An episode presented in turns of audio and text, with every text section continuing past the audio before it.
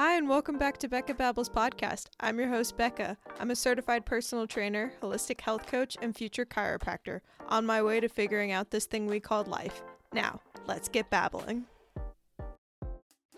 Hi, everyone, and welcome back to Becca Babbles podcast. And today I have a special interview for you. I'm really excited for this interview because I finally had my own dietitian that helped me through my eating disorder on the podcast, and her name is Caitlin Munnerlyn.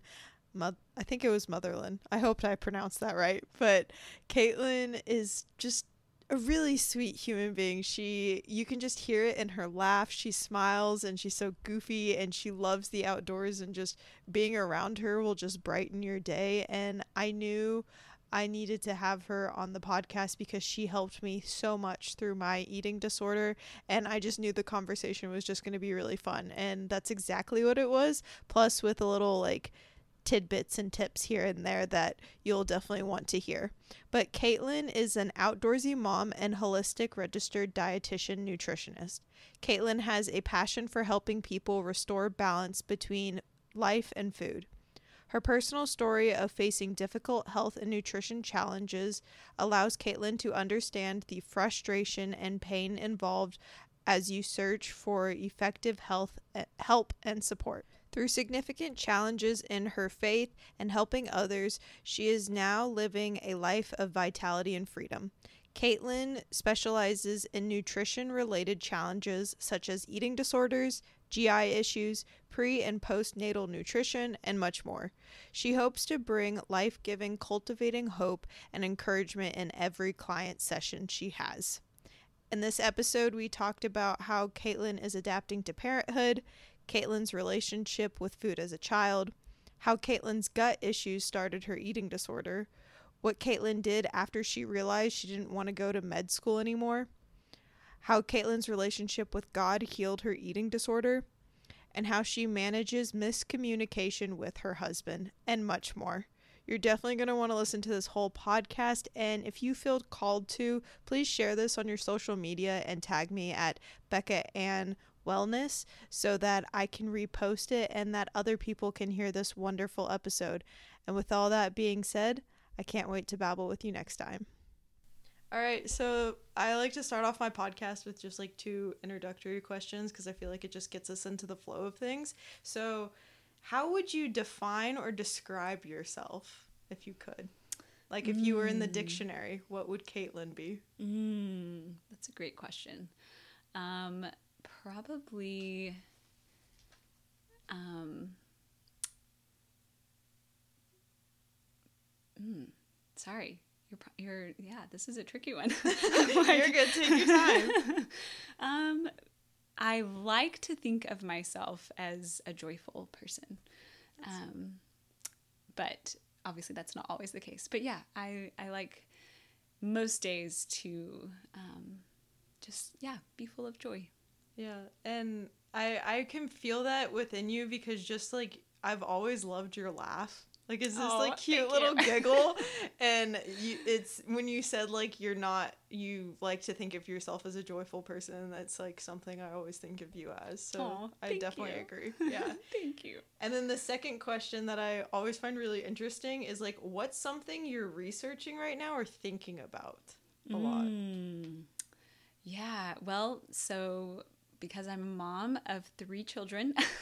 Don't know how you do that, but I am researching a lot on parenting, and um, each kid is so different, and so you know, one size does not fit all. yeah, like like what? Go into that. Yeah, just it's so unique. Every kid is wired differently, and you know needs different um, they they feel love in different ways and um, they communicate in diff- different ways and um, how we spend time together like what is you know filling their cup is different so um, and then also they all need to be disciplined in different ways so oh, yeah. i am frequently um, just researching you know different parenting techniques and ideas and just ways to foster a, a you know as much of a learning calm peaceful home environment as we can but also while you know, helping them um, be able to eventually become thriving, independent adults. So a lot of that starts with, you know, um, discipline while they're young. that makes total sense. So, Do you yeah. like what are the different ways that you have to like I don't know, kind of like yeah. take care of them or like figure out your kids? I guess Yeah. is the best way to put it. Yeah. So each one of them, in regards to kind of going back to like them being wired differently. So emotions, like how they respond to different emotions is different, or like what they might have emotionally is different. So um, I guess I feel like I, you know, will handle certain situations with Titus differently than I will with Eden. Um, so it, yeah, it kind of creates a unique, um, every day is different. Every day is different, honestly. So, did I fully answer your question? What was your Yeah. question? no, you're good. Yeah, it's just kind of like I know when I was growing up, like people would be like, "Oh, certain kids, like you need to praise them even when they're Mhm. having a hard time because they're Mhm. critical of themselves." To where Yeah. other kids, it's just kind of like, "Okay, come on, let's get going." Yeah. So, do you find that within your kids? I know they're a little bit young right now, Yeah. but yeah, no, I like the way they receive praise is different. Mm. Um, so I do have to be mindful of that. So, you know, Titus is really all about he wants me to do whatever he's doing with him and to praise him along the way. Um, like I don't know how to explain that better other than give you like lots of little examples, but um and hey, this is a podcast. You can go all out on that. Yeah. but yeah, so like if he's out hunting lizards, he wants me to join him hunting lizards. Um, whereas Eden, she's a little bit more like, you know, um, she loves for me to join in what she's doing, but she also likes her independent playtime of like, I'll, I'll, I'll come play with you in a little bit, mommy, or something, you know? So it's just, it's different, but she loves to be snuggled and held, whereas he is not as much of a snuggler. Um, so yeah, just kind of differences like that. And then, you know, the way they respond to discipline is very different too. So anyways, I'm researching a lot about those things because it, you know, you're dealing with human beings that have, um, just, you know, they're obviously their own little brains and the way they like to do things is different. So Yeah. yeah. That's Yeah. really interesting. Do you like, do you, because I know there's a podcast that I listen to and they talk about their kids growing up and stuff and like how much they change and evolve just with each day. Oh man. Do you find that with your kids? Absolutely. Like one day, Titus all of a sudden like was like, "Oh, I can make my own quesadilla," and I was like, "What? Like, when did this happen?" You know? Wait, and how old is he? He's six. That's funny. I know some people who like can't even like toast toast, or I guess toasting bread. It's not toast. yeah. yeah. It's like it's almost he's one of those where he watches it being done often enough to then he like becomes confident to be like, "I know I can do it," and he'll just do it. It's Oh, kind of wow. weird. Like riding a bike, he mm-hmm. watched people, you know, friends or just people in the neighborhood. He watched them do it, and then one day he just decided, "I know I can do it," and he just went out and did it. It was crazy, and I was like, "Wow, okay, you are a visual learner." you better watch yourself with YouTube because once he gets a Oh, handle yeah. on that, he's gonna be like, I can do anything. yeah, no, we're gonna be the crazy family that's like, you can't have a phone until you drive. So Oh yeah, wow. we're one of those. okay. Cool. Why is that? Um, we, I think, just you know, to me, like a twelve-year-old with a phone is just scary. I can agree. it's just scary, you know. So I'm like, until we are, we reach a little bit more maturity, and also like, um, we were all fine without phones until we drove. I don't know. I think, I, obviously, I think at home there might be some privileges th- that are allowed along the way, but hi- having his own phone, Mhm. we just, you know, we're we're a little bit more old school. We like pen and paper, and you know, I don't know, the countryside. No. Do you ever feel like he might like get like feel like he's left behind though? Because like with all of his other friends having phones. Yeah, absolutely. But um, you know, there's uh, I actually listened to a great podcast by Jen Wilkin, and she's someone that I just love and admire and appreciate a lot of her wisdom. And she talks about there's an aspect of you know growing up, and when you so we are we're Christians, we're believers in Jesus Christ, and that is a huge part of our lives. And so there's an aspect of otherness that you will feel and that there are going to be things that maybe a, a lot of people or the world say is okay but there's going to be aspects that are okay that you feel otherness in a sense you know that you feel set apart and and like not doing what is maybe the norm. And it's going to feel hard and it's going to feel um, annoying. It's going to be frustrating. Um, but our purpose is also to protect him from, you know, there's a lot of junk online. So yeah, that's true. but we also want to be the people that like show him and equip him how to use a phone wisely. So my husband could probably talk a lot more about that because he knows way more than I do about stuff like that. But have you ever read the book Irresistible? No, I it's, haven't. It's a I haven't read it yet, but I've heard a lot about it Okay. and how it goes into like technology and addiction and Yeah. stuff like that. So Yeah. that might be Yeah. not I mean, to scare you more, yeah. but like yeah. Well, no, but like some of the creators, like my husband Peter was telling me, which I wish he could like be here to say all the great knowledge stuff about it. But um, I'll just have him on later. yeah, yeah, sounds good. That's great. Um, but he was saying, you know, a lot of the creators of some of these big, you know, um, whether they're apps or things, are they're like, we don't let our kids do like play with them though, or you know, utilize them. The, the creators of them, you know, it's mm-hmm. like wow, you know, it's it's kind of crazy. So not I'm not saying like it's all bad. I'm just saying you know, I think healthy a healthy balance and you know obviously just for our kids like we just went certain parameters around what they view. So Yeah, I definitely see social media as very much a tool, or just mm-hmm. like these are all tool tools, and they can be used wisely or they can be used not wisely. absolutely, And Yeah. it's just like it- that's where like putting parameters around it or setting boundaries with it might come in handy. Um, but yeah, it's going to be an interesting conversation that people are going to have to have with their own kids. And I even have it with myself all the time. Like, I've found myself the more that I've tried to promote the podcast and just my business, it's like Mm-hmm. I find myself, okay, I'm checking it a little bit more. Like, Yeah. did anyone comment? Did anyone like on this? And it's like, whoa, whoa, whoa. Like, I don't want to be checking this all the time. I want to be present in like the real world. Yeah, absolutely. Um, there's a fantastic book called The Ruthless Elimination of Hurry by John Mark Comer. And it is so, so good. Just talking about the idea of, yeah, kind of like pulling back from constant technology, you know, in your day um, and really having times throughout your day, throughout your week that you're you're pulling back and you're the phones are up and you are present with your people and um, and incorporating more rest and you know just think like weaving that into your week and it being more of um, a rhythm that's in there versus like oh I gotta like set the phone down finally after three hours you know kind of thing. So Where your like Yeah. brains all like fried. yeah yeah. But I I also have to say that we were also the parents initially with our first child right? They were like oh yeah we're not gonna do screen time like all this stuff. And then oh my goodness like yes we do screen time. So it's one of those things like you think you can say something but until you're really there like you don't mm-hmm. really know. So i think we're holding it very loosely of like you know i'm i'm really joking about like he won't get a phone until he's 16 but like half joking half not. I don't know. I think we'll just mm-hmm. kind of take it as it comes and you know once again each child is wired so differently and so i think just kind of catering you, you know catering and individualizing our choices and decisions for each person along the way. Yeah, I think it's amazing that you're already thinking about how things will affect your child and like mm-hmm. planning out how that will go. yeah. What do you wish you would have known going into parenthood? Oh, oh, Becca, man, that's a great, so much.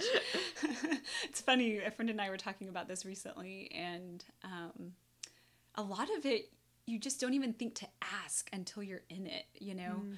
Um, but probably top thing that I've told my husband Peter like 20 billion times is um, I wish someone had told me like how little sleep you really get as a parent. Really? like at least in these younger years, you know. I mean, it's just um, there's just not enough. I at least I feel there's just not enough time in the day to like. You know, I want to be present with my kids. I want to spend time with them. I want to be intentional. We want to have play dates off and on.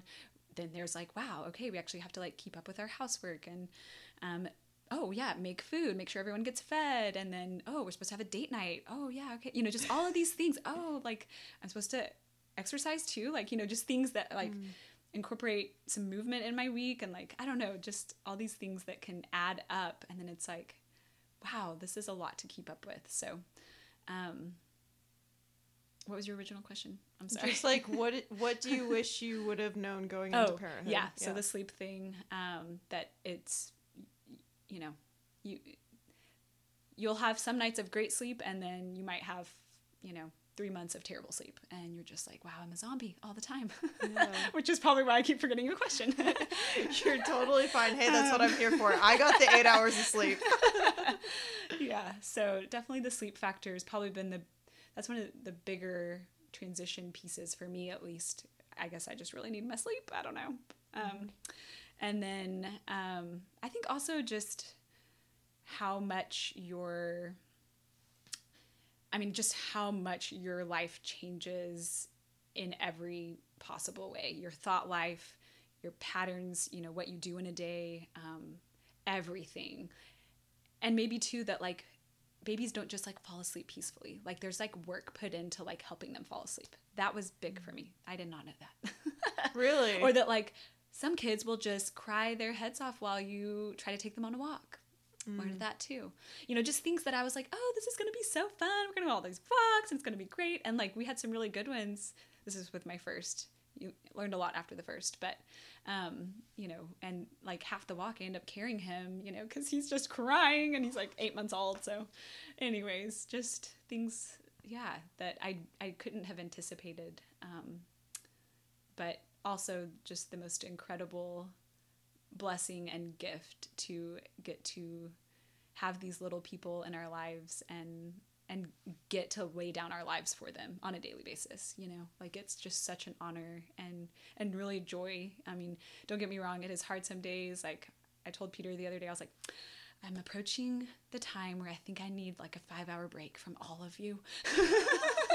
Like can i please just have like a few hours at home by myself. Like that'd be great. You're like, I need a spa day. yeah. Like I don't even need to go anywhere. Like I just need to be at home by myself and you know but but that's very rare that I feel the need for that. You know, mm-hmm. like I love the pitter patter on the floor of their feet and their laughter and just um it's such a joy. And just the things that they notice, you know, they they truly help like life does speed up when you have kids, but then they help slow it down at the same time because you're stopping to look at the little caterpillar, you know, you're stopping to look at the beauty of flowers that just came up or the blue bonnets, you know, just um, there's a slowness and a um, on the, in a sense unearthing again of like all these amazing things that um, you kind of like just bypass as an adult, you know? You yeah. kind of get like oh yeah, I got to get through what I need to accomplish this day, and then kind of forgetting like, wow, there's like these amazing, beautiful things to witness and acknowledge and appreciate. So. Yeah, they yeah. almost like bring more awareness to the reality of what you're experiencing. Absolutely. Yeah. And then yeah. the things they notice, you know, it's just it's amazing, you know. So well, and it like brings back that like childness curiosity that yeah. I feel like a lot of us lose. Yes, yes, absolutely and like yeah just like the the spontaneity of it you know? Mm-hmm. um mommy let's go you know yeah let's go hunt lizards you know or let's go jump on the trampoline and i'm like i'm halfway through my dinner like what? you know? I'm not ready. yeah we'll jump on the trampoline after we eat you know or something but mm-hmm. it's sweet. It's good well, I love yeah. all that. Yeah. yeah. Thanks. Yeah. well, stepping away from your kids and talking yeah. a bit more about you, what, give me a little bit of like what your background is and what made you want to be a dietitian. Yeah. So, um, I have always looked like, and this is something probably in the last few last maybe five or ten years realizing about myself that like i've always really enjoyed food um, i loved baking growing up i loved experimenting i loved even as an elementary you know child loved looking through recipe books. Um, I just remember doing that and like admiring them and just thinking it was really, really cool. And, you know, writing down all the different recipes I wanted to make. Didn't really get to all of them, but. Wait, like what kind of recipes would you make? Oh, like well, this this is kind of a hilarious one, but they're called snails.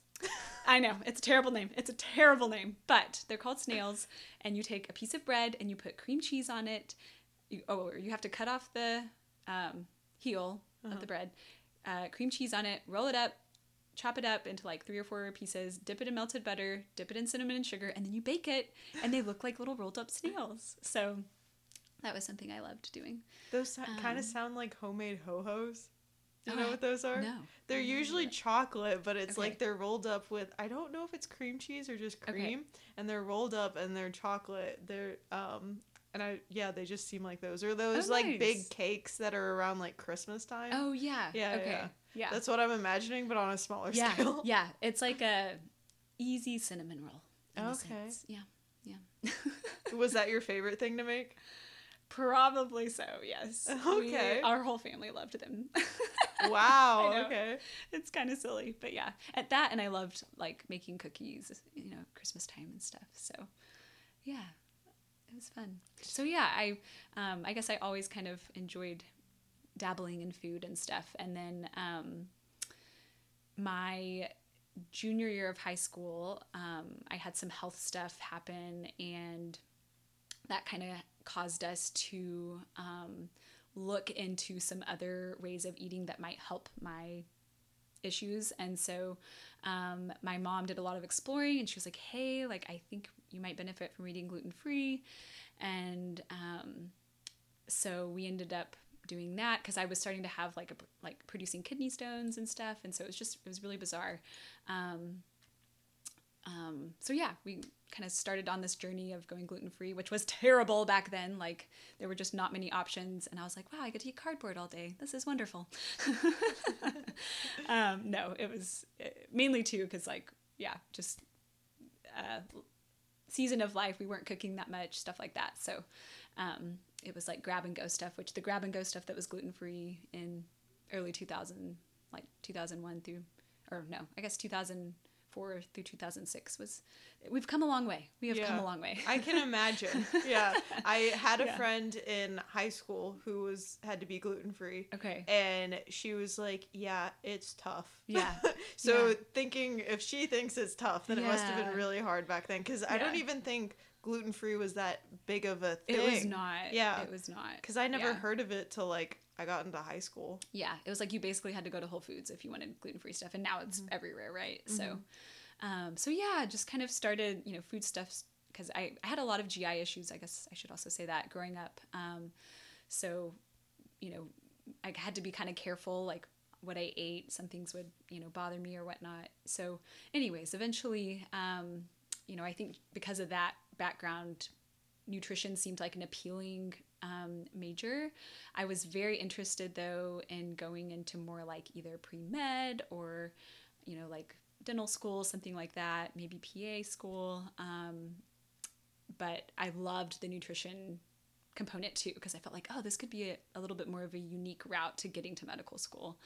Um, and then, so go through undergrad um, and still never thought I would be a dietitian, but um, you know, even f- I graduate, finish school, and I still am like not thinking I'll be a dietitian, and start um, working in various areas of healthcare. So I, I got to work as a dental assistant for an endodontist in College Station, and realized, wow, I do not think I'm cut out for this. Like this is amazing, but I don't think I'm wired this way. Um, so then worked for an urgent care and then was like, wow, I don't think I can handle blood and I don't like touching people. This is a problem if I want to go into medicine. like, this is an issue. You walk into the office, be like, "Hi, I'm your doctor. I will not touch you." There will be no exam. you look great. Awesome. Okay, moving on.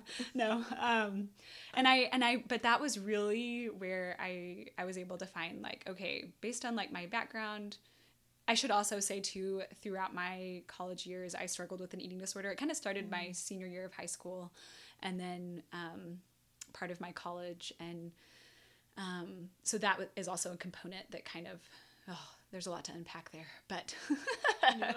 um, so yeah i think the combination of gi issues and um, then struggling with an eating disorder and those you know kind of pivotal going from like you know teenager to adulthood years um, eventually kind of came full circle to be like wow i think i'm really interested in pursuing a career in nutrition like actually in it and so um, really by god's grace i got into texas women's and then it was like yeah okay um, we're doing this you know That's so amazing. Yeah. Do you Yeah. feel like having those gut issues kind of perpetuated the eating disorder or do you think that like even without the gut issues that probably would have happened?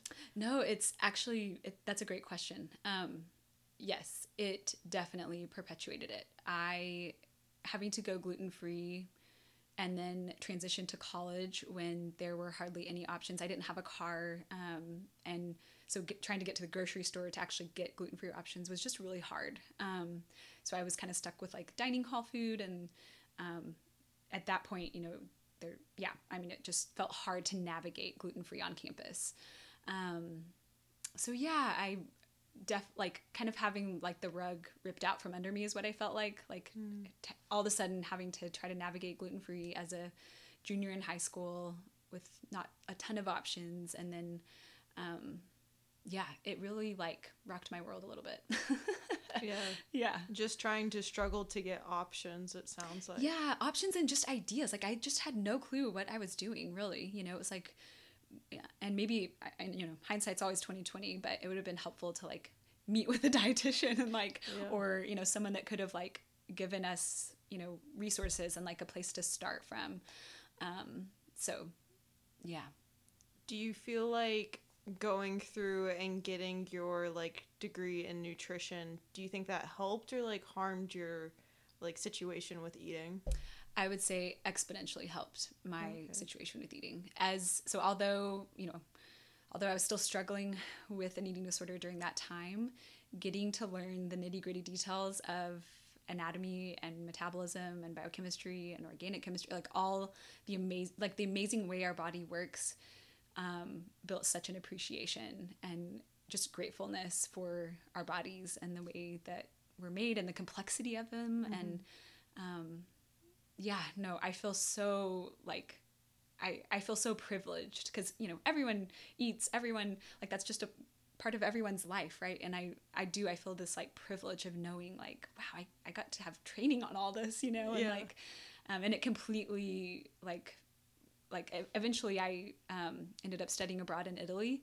um, for one of my semesters, and none of the credits counted towards my major, so I graduated a semester late. Um, but it was so worth it. I got to take all these, well, four different nutrition courses in Florence, and it was really during that time period that a lot of healing happened with my relationship with food and um, getting to be in a culture, you know, where they just appreciate food in such a different way. Um, you know, the communal aspect of it. Um, uh, you know, a, lot of it too is like food is art there, and mm-hmm. so um, just getting to experience food in a different culture was wonderful. Yeah, it's so interesting because you're the third person on this podcast that was like, I went to, well, my last person was she went to Italy, and before that, it was France. No way. And they yeah. all said that with their eating disorders, going to somewhere yeah. outside of the yes. US helped heal their relationship with food. That's amazing. Yeah. That's so cool. Yeah. yeah. And I'm just like, is there like less eating disorders out in like that is not in the US? Honestly, I don't think so. I think it's almost like being exposed to a different way of approaching food, mm, you know? Yeah. Like America is so fast paced and you know, a lot of us it is hard to take that time to sit down and have a meal, much less share it with the, you know, your people that you care about and love. It's like we are on the go a lot and um and so there was like that was a stark contrast that i noticed was like the amount of time that people would spend around the table just like gathering and enjoying one another's company and um, so yeah it's it's neat to see the way other like i i still think you know there's probably you know I, well that gets into a whole nother area right of like I don't know what what areas and what cultures have a higher prevalence of eating disorders. I don't know that, but um, I do know it's everywhere you go, you know? Yeah. So. Well, and yeah. I think the prevalence of, again, social media, it's mm-hmm. like it's made it expand and grow even more. Yeah. Yeah. Yeah. Did when you were in Italy, did the fear of like eating because I know like bread and stuff like that will have mm-hmm. gluten in it. Mm-hmm. Did you ever have those fears of like, oh my gosh, I don't know if I'll be able to handle this food? Yeah, I was very scared, but I also was like, but I'm in Italy. I have to try it, you know. And and I had some issues GI wise, but I um, overall, you know, felt pretty good eating it over there. So, um, yeah, it was, I, I felt like I had to take advantage of it while I was there because I was like, I don't know if I'm ever coming back, you know? So, Yeah. Part of me wonders Yeah. because I know you said that like when you had your GI issues, you were doing a lot of the grab and go. I'm assuming you were probably rushing around. That it was like on top of like probably being able to enjoy the food and like relax while you're eating, probably played a role in that. yeah. I'm assuming. Yeah. Yeah, absolutely. And I wasn't feeling the stress and pressure of my typical, you know, college classes because those classes were like, well, this is just for fun, you know? Yeah. like I literally go to class and I get to cook these fun homemade ravioli and like, you know, so I think stress wise, it really, I was, um, I mean, it's definitely stressful kind of adjusting to a different culture, but mm-hmm. it was also like so fun, you know?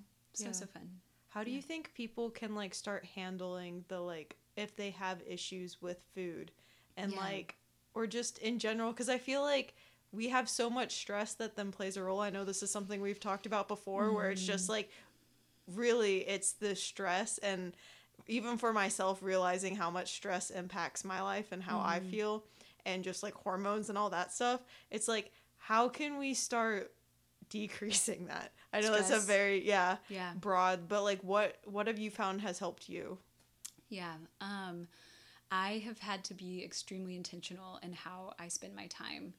Um, and I also have a really great therapist. um, but yeah, no, I've had to be um, a lot more intentional about what I say yes to and and know that I own like and and I think also too just like acknowledging my personal capacity it's easy to like look around and be like wow all of these people are doing all this stuff and i want to do it and i want to keep up and i want to i want to be a part of it you know? I don't want to miss out.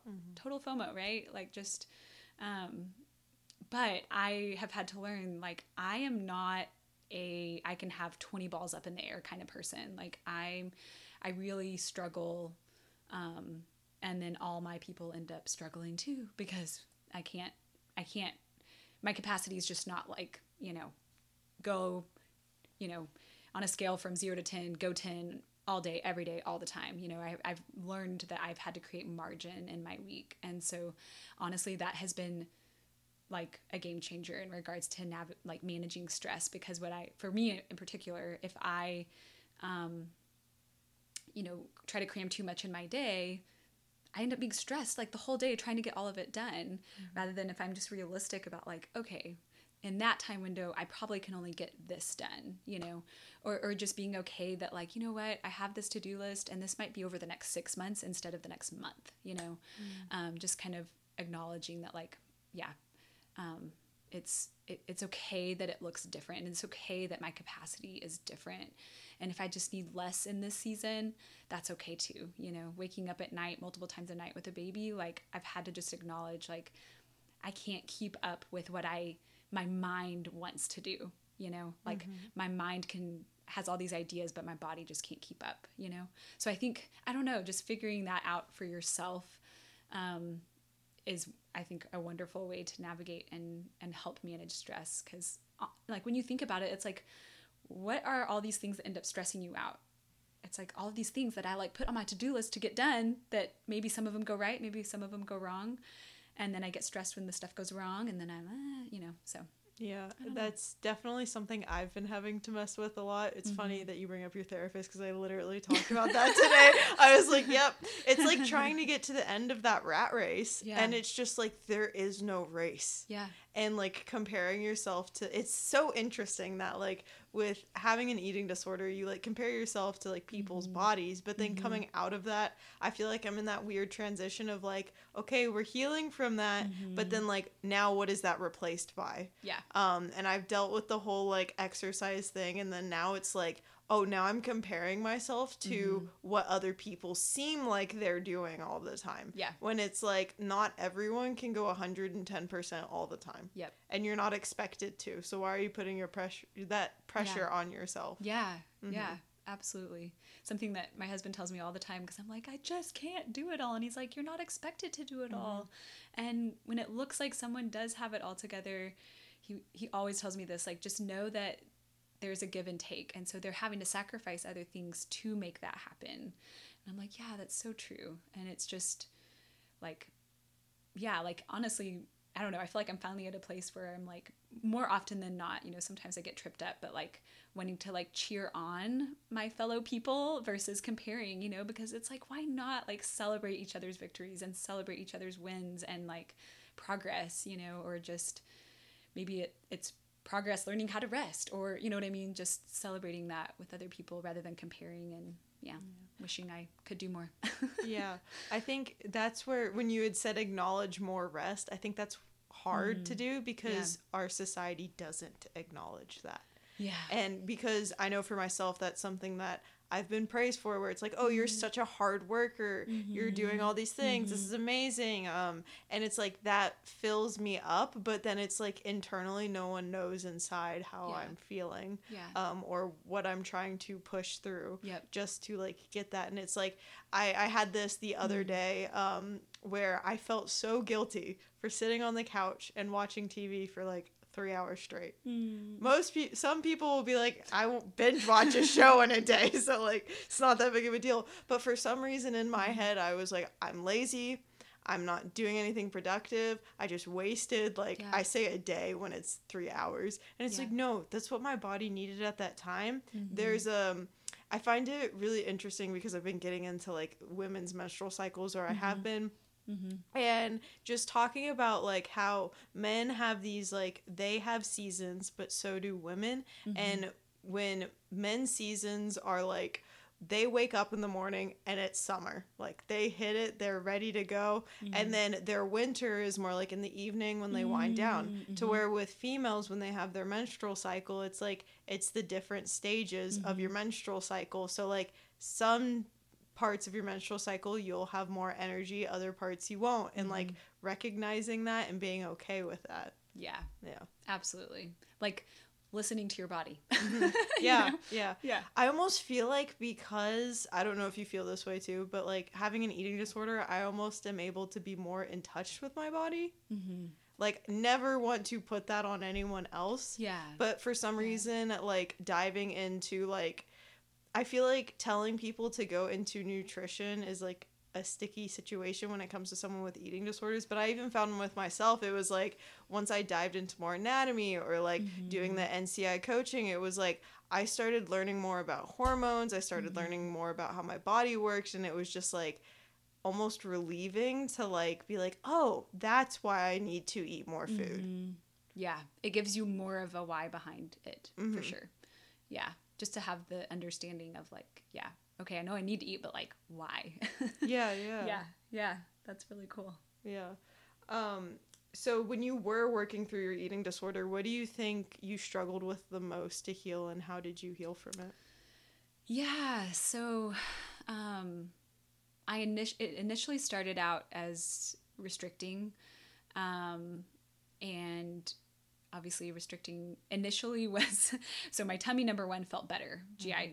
issue wise. Um, it just felt better like the less I ate, but then creeped in kind of the whole body image component, right? Mm-hmm. And it was like, wow, this is actually really nice. I kind of like that because I was starting to kind of feel uncomfortable in my clothes. And, you know, you hear about the freshman 15 all the time. Like, I was worried about it, honestly, because um, so many people, like, had just made comments about it, I guess. I don't know. Um, just in random conversation. It's you know? usually just because of the alcohol, but yeah. I, it's yeah. It was like I I didn't know what was going on, but I was like I don't want that, you know. so, anyways, I um, yeah, my tummy just felt better the less I ate, and then I also realized, wow, I actually save money when I do this, and so it was kind of like a double edged mm. sword of like I like the way this makes me physically feel, and then obviously you know where I, I see myself in the mirror, and then um also just being able to save money yeah. as a poor college student, right? So yeah, that was kind of. Um, once again, I'm sorry. What was your initial question? I'm so sorry, Becca. You're good. So like, okay, going like down my path, and I'm like, why? I don't even remember what we're. You're good. Where am I supposed to go? Um. So you struggled with like, um, you liked the body, or you liked the way your body okay. was changing. Yes. You liked the um, not having to spend money. How did you work through oh, those work things? through it. Yes. Yeah. Okay. Um and wasn't it like the hardest part or something? Did you Yeah. say that? The hardest Uh-huh. part? Yeah. Okay. So started with restriction and then, but I was feeling very deprived, like over time, like very, very, very deprived. Um, which, you know, that for, I think it depends on the person, but sometimes it can swing either way. So then it kind of trickled into starting to binge. And then it was like binge purge. And then that's the vicious cycle of like binge purge restrict, binge purge restrict. And it was, yeah, just a vicious cycle. Um, and it, then it became, I, I started dealing with a lot of anxiety as it related to like school and grades and feeling the pressure in that way. Um, and so it started becoming a way that I coped in a sense. Um, it was like I was just craving like a, I don't know, like a oral um, fixation in a sense, and it was like I can't study if unless I'm not, and like I can't study without eating something, and so it just became this weird thing. Like it was, it was miserable. Um, honestly, very miserable. Um, I felt like there was like a magnet between me and food, and I couldn't get away from it, and um, I remember walking home from class one day, just really struggling and feeling extremely self conscious and just, you know, in, that at that point, I just felt like the most ugly, most worthless person. You know, just I I have nothing to offer. I'm just blah, all the things, right? And so. Um, but I remember walking home from class one day and I see this like smashed up hamburger bun on the ground. And it I stopped like I I stopped in my tracks and it was I think I like that morning or maybe the night before I'd had you know a binge and then purge and then I was just feeling like nauseated and like miserable just blah um because that of course also doesn't help GI issues Yeah. um and so I see the smashed up hamburger bun on the ground and I was like lord like that is what I'm obsessed with right now. Like I am obsessed with this piece of food and this is what it looked like. It's literally a smashed up hamburger bun on the ground. And like what is my deal, you know? Like this is just why, you know? And it was almost I don't know, it sounds so simple, but like it was like a light bulb went off of like this isn't what life is supposed to be. This isn't what life is about, you know?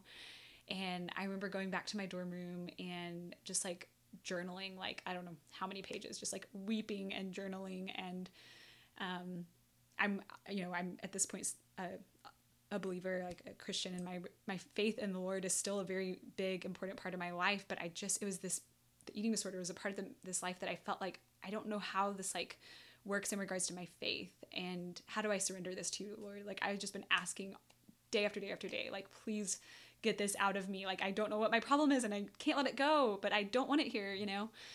And um I just kind of got this picture of like um like the, he, I don't know. I just felt like I was given the example of it's almost like I was um, walking up to someone's painting and I just started like pelting tomatoes at it and just like destroyed their painting.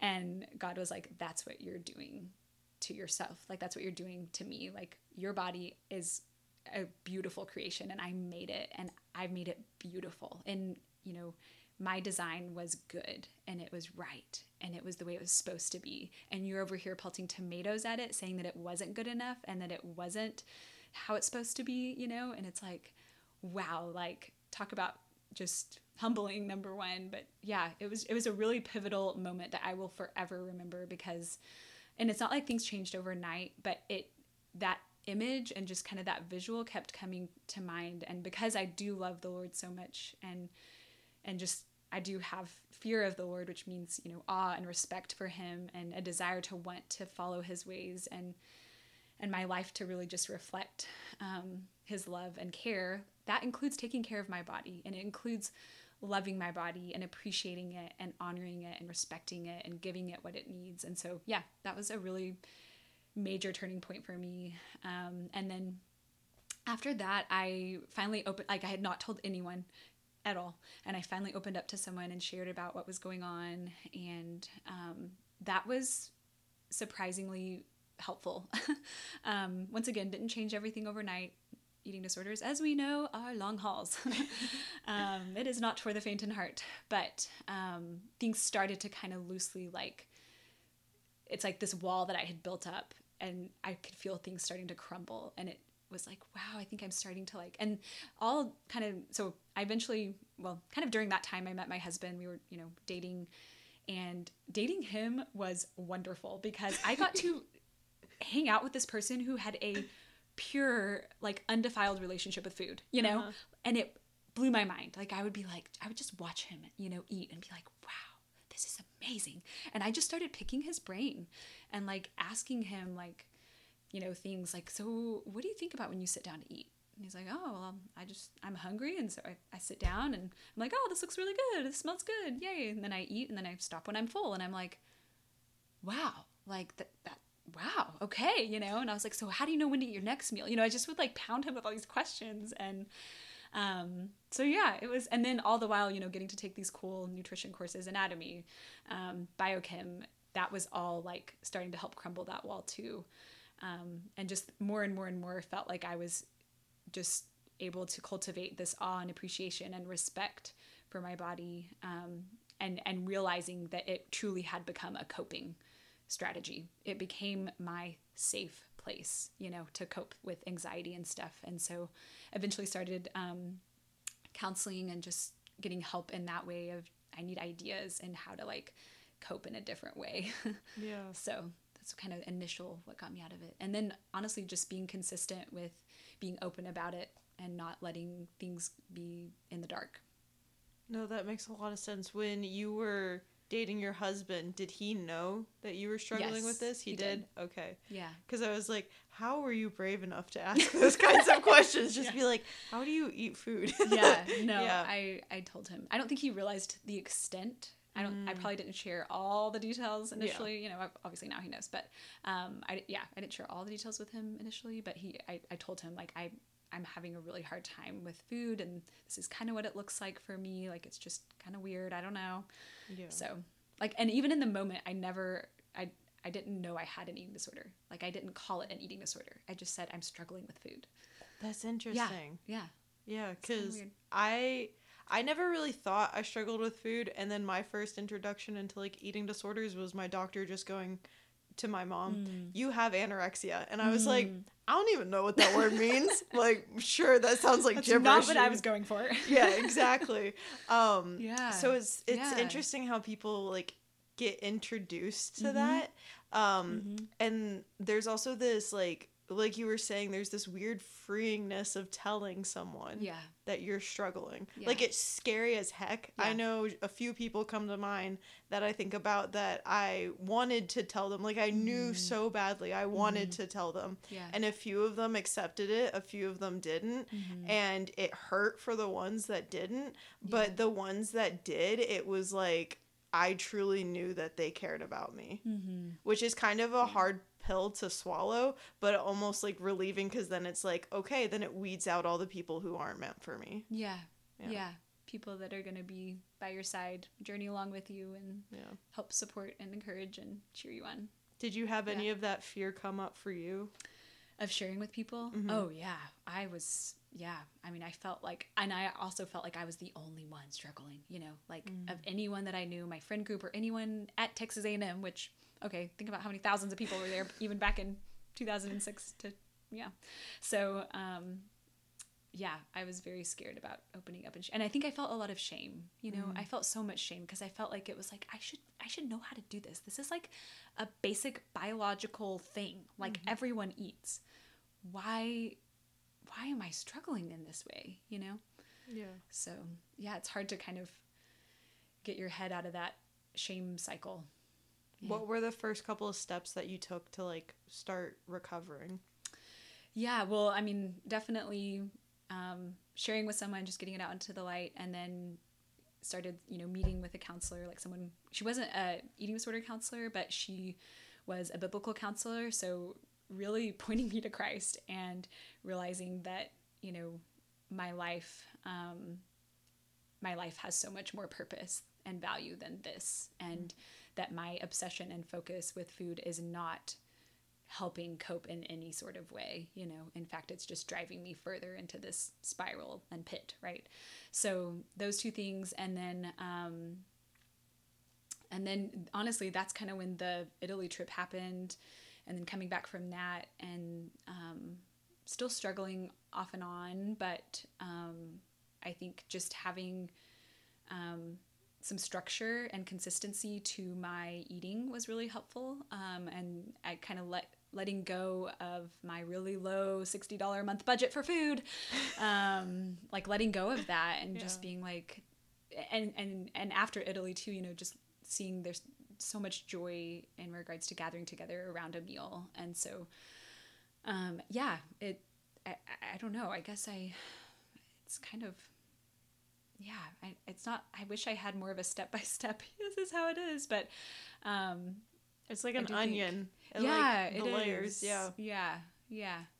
And then um I, I think too honestly let like once i um graduated college and didn't have the pressure of school anymore night and day different too. Like mm. it felt so much better at that point just so i realized too like how much stress was driving a lot of it. Yeah um, to maintain gotta have certain grades right? So mm-hmm. what yeah. would you tell someone who's struggling with food but is still going through school?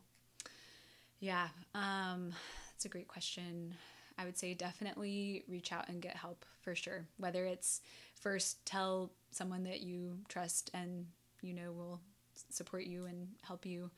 Um, and then also just acknowledge that, that like it is really hard and it's it's really really hard to work through it um, and that there's not it's not shameful to be struggling with this it doesn't mean that you're bad or a bad person or um, you know that there's something wrong with you you know it's like it's just maybe you just have had a lot of hard things happen in your life that led to trying to cope in this way. And so I think, yeah, just uh, um, getting help and as much as you can, you know, uh, um, that trying to like, you know, not fall into the shame cycle. Um, and then, yeah, I would, I, I think just finding professional help is probably the next best thing, you know, yeah. just because honestly, trying to do it on your own is, it's really hard.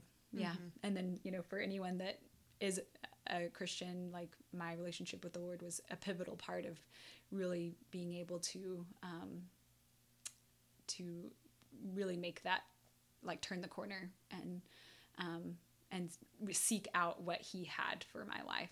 So, yeah, yeah, that's sweet. I love that's great advice right there. Um, when you decided to become a dietitian, what did that look like? Because I know you said you went into yeah. nutrition. What was yeah. that like? I'm not going like you were like, okay, I can't do the blood, I can't do the the touching the people. So what was the like, oh, dietitian? Yeah, um, I guess I so working at the urgent care, um, I got to talk with a lot of you know doctors and stuff, um, and I think I realized how much nutrition really does play a role in lifestyle and healthcare and I felt like there was a gap there in regards to like my little, you know, area that I was in at that point in time. And I was like, man, like I feel like nutrition could be a really um, wonderful piece. I love visiting with people. I love, you know, talking about food. Wow, maybe I need to actually pursue this, you know? Um, so yeah, just kind of started looking at what it, it, and, and I, you know, thankfully had like done the prereqs to, um, you know, meet the I guess qualifications to apply for dietetic school. But um, yeah, I think I just kind of realized like there is a need for this, and everyone has to eat. And wow, yeah, like my whole struggle with my eating disorder and GI issues, like I think this could be a really great fit. And I also knew I wanted to have a family, and I was like, I want to have a family. I want to have a job that I can also be a mom. So. Hmm. That's kind of yeah. what led to that decision making. yeah. What um what was it like for you to start your own business pretty much? Because like i know some dietitians they work in the hospital but you were like yeah. nope i'm gonna do my own thing. Well i actually did work in the hospital for okay. a while. Yeah yeah. So coming right out of school i was always told you need at least a year under your belt working in the hospital setting. Mm. so i did that. I worked um, at a hospital and then transitioned part, part of my time there you know transitioned from just working in the hospital to um, renal transplant. So i did that for a while and then um, kind of got to i had some more health issues happening, so I had to step away from that. Um, and then took some time off, and then um, ended up at, uh, I guess, right before I got pregnant, I got um, a job at a dialysis clinic. So I worked there for a while, and it was just it was a great steady job while I was pregnant. Um, but all the while not really feeling like it was my passion and like what I was gifted at, you know, and, and knew that someday I wanted to pursue private practice. Um, so, uh, yeah, worked at that dialysis job, had a baby. Oh, during that time though, I was starting to kind of create Fueled Fit and Free. Um, just like, okay, maybe I'll start kind of launching this because I had met a wonderful physical therapist um, who, like, she's the one that really was like, you should just go for it. Like, just do it. Like, just try it out. And I was like, really? She's like, yeah, like, why not? And I was like, really? Like, because she had started her own PT clinic and it's, I mean, it's amazing. Um, Dr. Plunk in Bedford, if anyone needs anyone.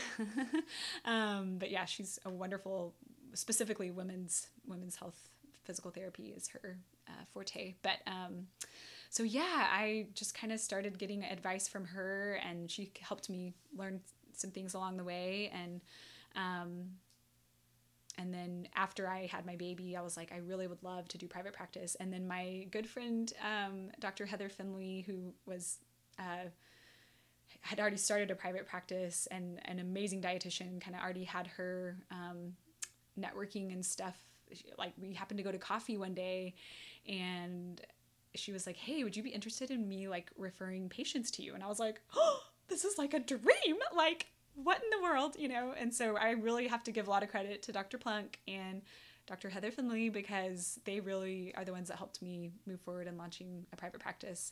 And once I got started doing it, I was like, oh, there's no going back. Like, this is so fun. I love it. I love it so much. So, really, what was it like dealing with your first patient? Like, did you ever deal with imposter syndrome? Like, what was that like? I was so scared. And yeah, I think it was supposed to be, you know, like a 45 minute or hour session, and it was like two and a half hours. and I, yeah, it was, I was worried, you know, I just didn't know. Eh, yeah, I was worried. Like, am I, I don't know how to do this. Ah, what am I doing? I, I literally did not know. But then I, like, you know, found my stride and it, it, yeah, it took a few people, I feel like, but it was great. Yeah. yeah. And I didn't start, I, I decided to kind of keep my options open, like, didn't just see eating disorders. I kind of kept it open to like, a lot of different areas and then as i got further along was able to more niche it um, and do more what I love. So so you like kind of used everyone as sort of like a practice and then you're like oh you knew that you wanted to do eating disorder work? Yeah, I knew I eventually really wanted to go into eating disorder. And I I mean, I I don't know that I necessarily saw my initial patients or initial patients as practice. I knew I could help them, mm-hmm. but I also didn't, you know, being new to private practice, I was like I don't necessarily have my flow down and my format and you know obviously the comfort and ease that comes along with doing something for you know a significant amount of time. Yeah. Is that so, what helped you work through imposter syndrome or was there something else that helped you work through that? Um okay this is really silly. Can you define imposter syndrome? You're totally fine. So like okay like, so imposter syndrome is just like you so it's like you know you're good at something, but then you're like, I don't know if I'm good enough though. Gotcha. So you constantly are questioning yourself or wondering yeah. like, am I good enough? Yeah. Or there's someone else better out there. Mm, hmm Um, I think because I was not on social media at all at that time. I. What year was this? This was 2014. Um, okay. Or no, I'm sorry, not 2014. 20. 2016, 2017. Okay. 2016, yeah. Um, so I think that honestly helped a lot. Like I wasn't in this mindset of like seeing what all these other people were doing for private practice, um, and seeing their businesses take off or whatever. And so I didn't have like that like measure in a sense, you know? Mm-hmm. It was almost just like, oh, this feels really exciting and like I'm doing something that I've always wanted to. I can't believe it's happening right now in my life. Like I'm not even 30. What the, you know, what what in the world? So, um yeah, I don't know, it just felt really exciting. Um so I I don't know that I necessarily struggled with like I'm not good enough. I think it was just more like am I is this doing am, am I am I meeting what they're needing? You know? Mm, yeah. Like yeah, yeah. are they are they getting out of it what they were hoping to get out of it? Yeah. And I literally still ask that question to this day. Like, is this what you were hoping to get out of our session? Like, if it's a newer patient, like, is this what you were hoping to get out of our session? Just to get an idea of, like, you know, because I have like I I I learned from a patient that um, they later on emailed me, you know, and were like, "Hey, this wasn't really what I was hoping for," and I was like, "Oh my goodness, like I should have asked," you know. So it was a good learning opportunity, and I could have been really hard on myself, or just you know move on and be like okay like i'm i'm not gonna be i'm not gonna be perfect right? And just knowing that like okay I, I can do my best. And one of the ways i can do that is by asking like is this what you were looking for? Or did we miss something? Is there something else you wanted to also you know bring into the session? So I love that question. That I didn't Yeah. even think about that. That's like an amazing question just to ask at the very like end of a session or even at the mm-hmm. beginning of a session mm-hmm. because it just kind of sets the precipice of like what setting everyone on the same page pretty much. Absolutely. Yeah. Yeah. Because my goal is always for them to get what they're needing, right? To get mm-hmm. what they came to me for. And the beauty of nutrition is that it is so individualized that we get to kind of create that and cultivate that together. And um, so, yeah. Yeah, and I feel like just communication in general is people struggle with Mm-hmm. because we automatically assume everyone knows what's going on in our head. Yeah. I know I do it myself. Yeah. I'm like, why don't they know that what they're doing right now is frustrating? like I don't understand how they don't see how this is annoying. or like Yeah. how do they not see that like I'm tired and that I would really like you to grab me a glass of water because I really Yeah. don't feel like getting off this couch. Why can't you read Yeah. my mind? I know. Yeah. Oh, it's a whole nother level when you get married. I'm like, why can't you read my mind? And we've been married 12 years. What in the world? and then, and then come to find out. So we had a couples counseling appointment recently, and it was great. Like we both walked away with so many good things.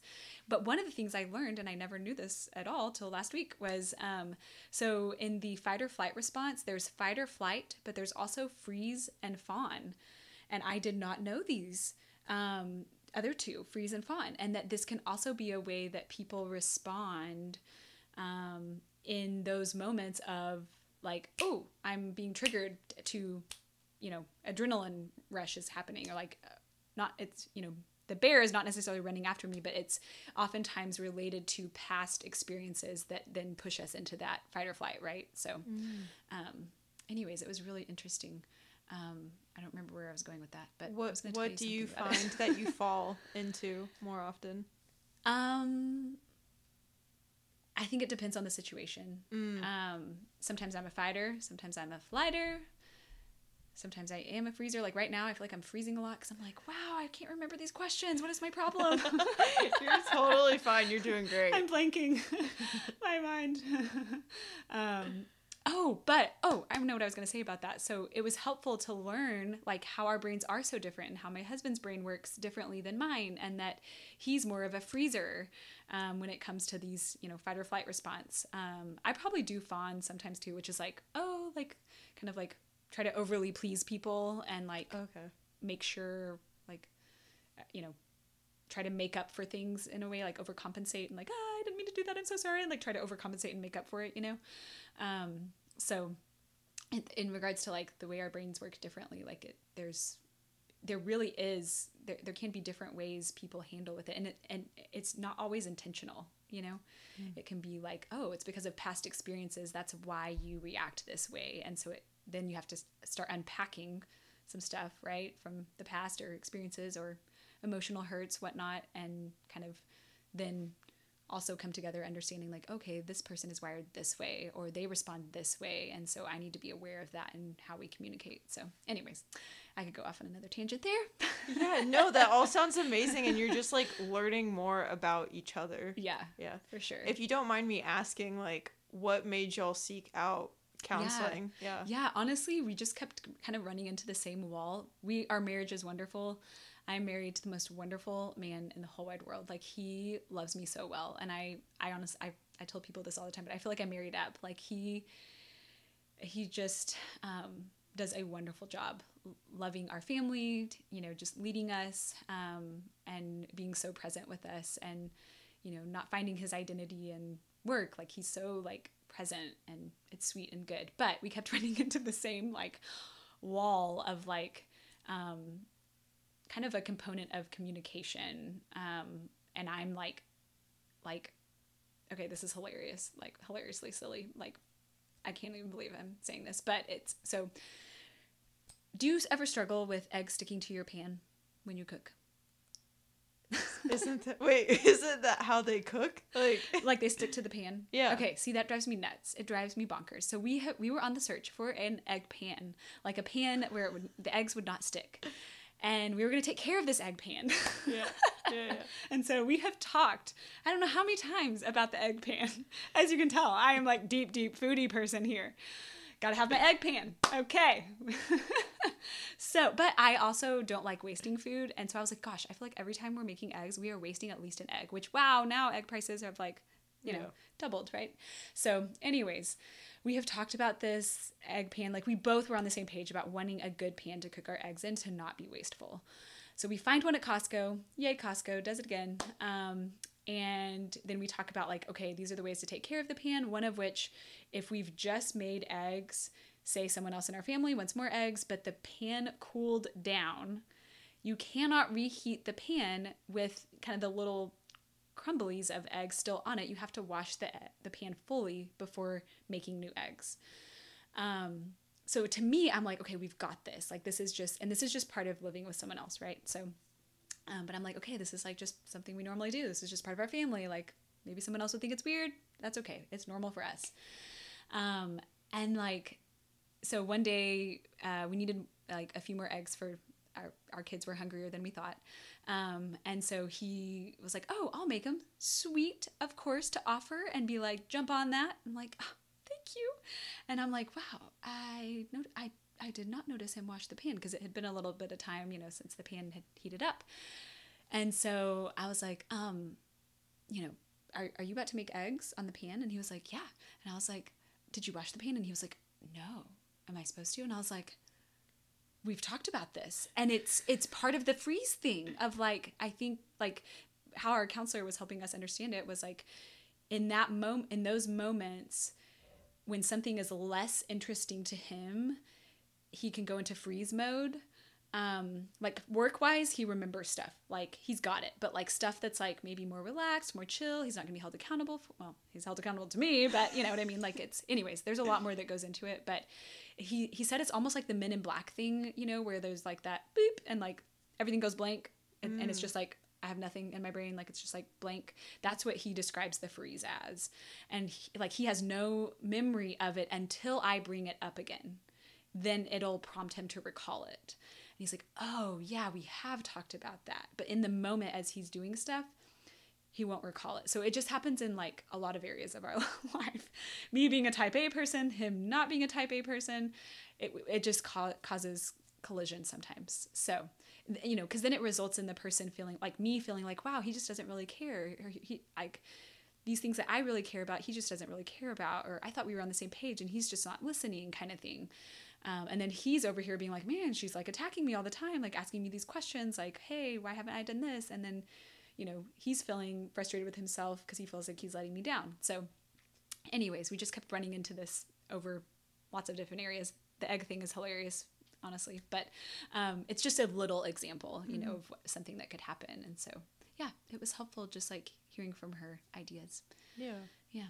Well, and I feel like most of the time, like I've haven't been in a marriage, obviously. So like, but like most of the time, it's like those little itty bitty things that get mm-hmm. people annoyed with each other. But there's mm-hmm. so much behind that that mm-hmm. it's not the little itty bitty things that someone's doing. And I think it's amazing that you guys went out to go seek help before it got worse because mm-hmm. i feel like Yeah. i've heard this on multiple podcasts where it's just like most people seek help when it's like in the red zone Yeah. where it's like no Yeah. you need to go when it's like what's the in between between green and yellow but like that in between zone where it's like okay it's getting a little bit rough here Yeah. yeah and just like taking away the ego of like hey we realize we need help Yeah.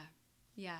Well, and I think too, being in the eating disorder world and getting to work alongside therapists and, you know, talk with them a lot, you know, to help support our patients' journeys, it has brought a whole new appreciation and just gratefulness for what therapists do. And, um, I, I mean, I'm just like, they make the world go round, you know, like they are just wonderful, wonderful people. And that we don't have to be in this crisis situation to seek out help. Um, it's almost like, yeah, it's like um, oh, okay, there's a bump in the road and we keep hitting that bump. Let's go, let's go get some wisdom on this, you know? Mm-hmm. So, yeah. Yeah. Well, I've really appreciated you being on this podcast. Um, thank you for like having the courage to come on here and talk. I really do appreciate that. I do have one last question, and it's what would you tell your younger self? Mm, my younger self. Um, oh, yeah. I think um, a lot of little things that I would get worked up about, like just don't take life so seriously, you know? Mm-hmm. Like there's so many things like like I my life is I'm I'm just so blessed and I I tend to get wrapped up in like the minuscule little things that are not going right or that I need to like ah I have to get this back where it should be or whatever, you know, and just like I don't know, just like almost being free with what I think that day, like every day should look like you know just keeping everything open handed and just yeah i think just taking t- maybe taking things in stride maybe that's a better way to put it of like um, taking certain things that tend to rile me up like don't take those as seriously um, like say the garage door breaks okay the garage door broke you know and not getting worked up about things that end up building and compounding and then by the end of the week i'm like ah,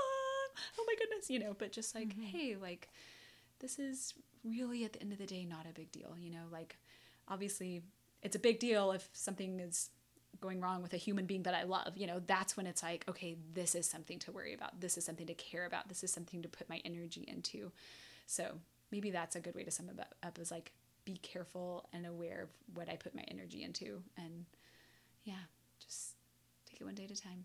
I really like that. Yeah. Uh, is there anything you want to plug, or if people want to get in contact with you, how would they do that? Oh, thanks. Yeah. Um, well, my probably email would be best. Email yeah. or yeah, probably email would be the best way. But um, but I'm also currently in a place of I have a wait list going on, so I'm not accepting new patients right now.